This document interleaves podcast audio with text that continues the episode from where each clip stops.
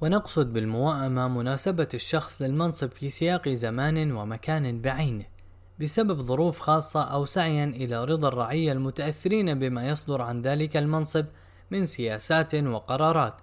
فرغم أن الأصل في معيار الكفاءة السياسية هو الأمانة والقوة على نحو ما أسلفنا في الحلقة السابقة، فإن مجرد توفر هذين الشرطين لا يجعل الشخص ملائما للمنصب في كل الظروف، فقد يكون صاحب الأمانة والقوة غير مرغوب فيه من جهة الرعية الداخلين ضمن ولايته، أو يكون غيره أنسب للمنصب منه لظروف خارجية لا علاقة لها بالكفاءة الشخصية في ذاتها. ومن أمثلة الموائمة إقرار النبي صلى الله عليه وسلم عددا من قادة القبائل الذين أسلموا على قيادتهم لقبائلهم رغم أنهم قريبوا عهدا بالإسلام ويوجد من هم أحسن كفاءة منهم. فمن بين نحو أربعين أميرا عملوا للنبي صلى الله عليه وسلم كان سبعة من شيوخ القبائل أبقاهم النبي صلى الله عليه وسلم قادة لقبائلهم كما كانوا قبل الإسلام.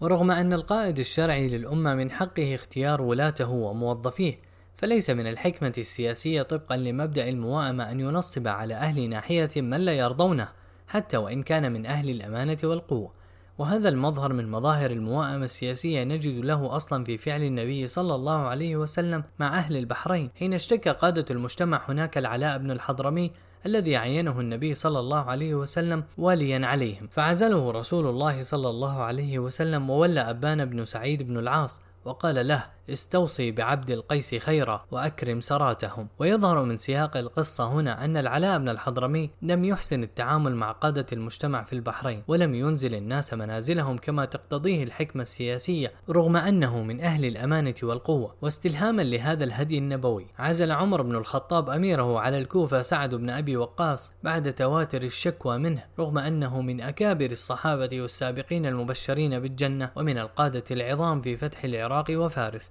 ويكفي أنه قائد وقعة القادسية العظيمة التي فتحت أبواب فارس للمسلمين وقد شهد عمر لسعد بأنه من أهل الأمانة والقوة وكان يراه أهل لخلافة المسلمين أجمعين لا إمارة الكوفة فقط كما يدل عليه قول عمر الذي أوردناه سابقا فإن أصابت الإمرة يقصد الخلافة سعدا فهو ذاك وإلا فليستعن به أيكم ما أمر فإني لم أعزله عن عز ولا خيانة. لكن تسخط أهل الكوفة من إمارة سعد عليهم كان يستلزم بمنطق الحكمة السياسية عزله وتعيين غيره استرضاء للرعية ونزولا عند إرادتها. ولذلك ورد عن عمر أنه قال لأهل الكوفة لما أكثروا الشكوى من سعد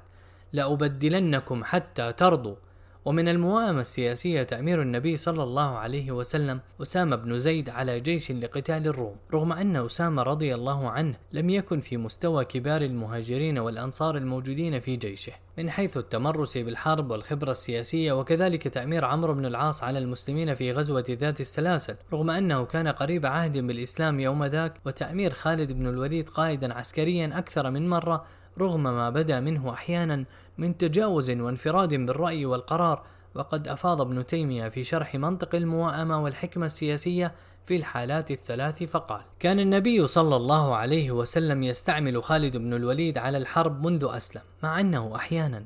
قد كان يعمل ما ينكره النبي صلى الله عليه وسلم حتى إنه مرة قام ثم رفع يديه إلى السماء وقال اللهم إني أبرأ إليك مما فعل خالد. لما أرسله إلى بني جذيمة فقتلهم وأخذ أموالهم بنوع شبهة ولم يكن يجوز ذلك وأنكره عليه بعض من معه من الصحابة حتى وداهم النبي صلى الله عليه وسلم وضمن أموالهم. ومع هذا فما زال يقدمه في إمارة الحرب لأنه كان أصلح في هذا الباب من غيره وفعل ما فعل بنوع تأويل وأمر النبي صلى الله عليه وسلم مرة عمرو بن العاص في غزوة ذات السلاسل استعطافا لأقاربه الذين بعثه إليهم على من هم أفضل منه. وأمر أسامة بن زيد لأجل طلب ثأر أبيه. وكذلك كان يستعمل الرجل لمصلحة راجحة مع أنه قد كان يكون مع الأمير من هو أفضل منه في العلم والإيمان. وهكذا أبو بكر خليفة رسول الله صلى الله عليه وسلم رضي الله عنه ما زال يستعمل خالدا في حرب أهل الردة وفي فتوح العراق والشام. وبدت منه هفوات كان له فيها تأويل وقد ذكر له عنه أنه كان له فيها هوى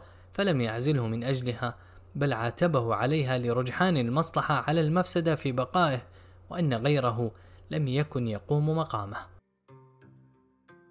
ومن المواءمة أن يكون الحاكم صادقا مع الله ومع الأمة مدركا جوانب القوة والضعف في نفسه فيبحث في رعيته عمن يستكمل به نقصه ويتدارك به قصوره حتى ولو كان هو نفسه من أهل الأمانة والقوة. لأن التوازن المطلق بين الأمانة والقوة كمال مطلق وهو غير متاح لأحد من البشر. يشرح ابن تيمية ذلك في تحليله لتولية الصديق خالدا وتولية الفاروق أبو عبيدة فيقول: إن عمر بن الخطاب رضي الله عنه كان شديدا في الله فولى أبا عبيدة لأنه كان لينا، وكان أبو بكر لينا وخالد شديدا على الكفار، فولى اللين الشديد وولى الشديد اللين ليعتدل الأمر وكلاهما فعل ما هو أحب إلى الله تعالى في حقه وإذا أنس الحاكم من نفسه قوة وكان قادرا على مراقبة ولاته ومحاسبتهم بصرامة. أمكنه تولية كل من لديه خبرة مهما يكن مستوى الأمانة عنده ضعيفة. تأسية بسنة عمر بن الخطاب رضي الله عنه قال ابن تيمية كان عمر بن الخطاب يستعمل من فيه فجور لرجحان المصلحة في عمله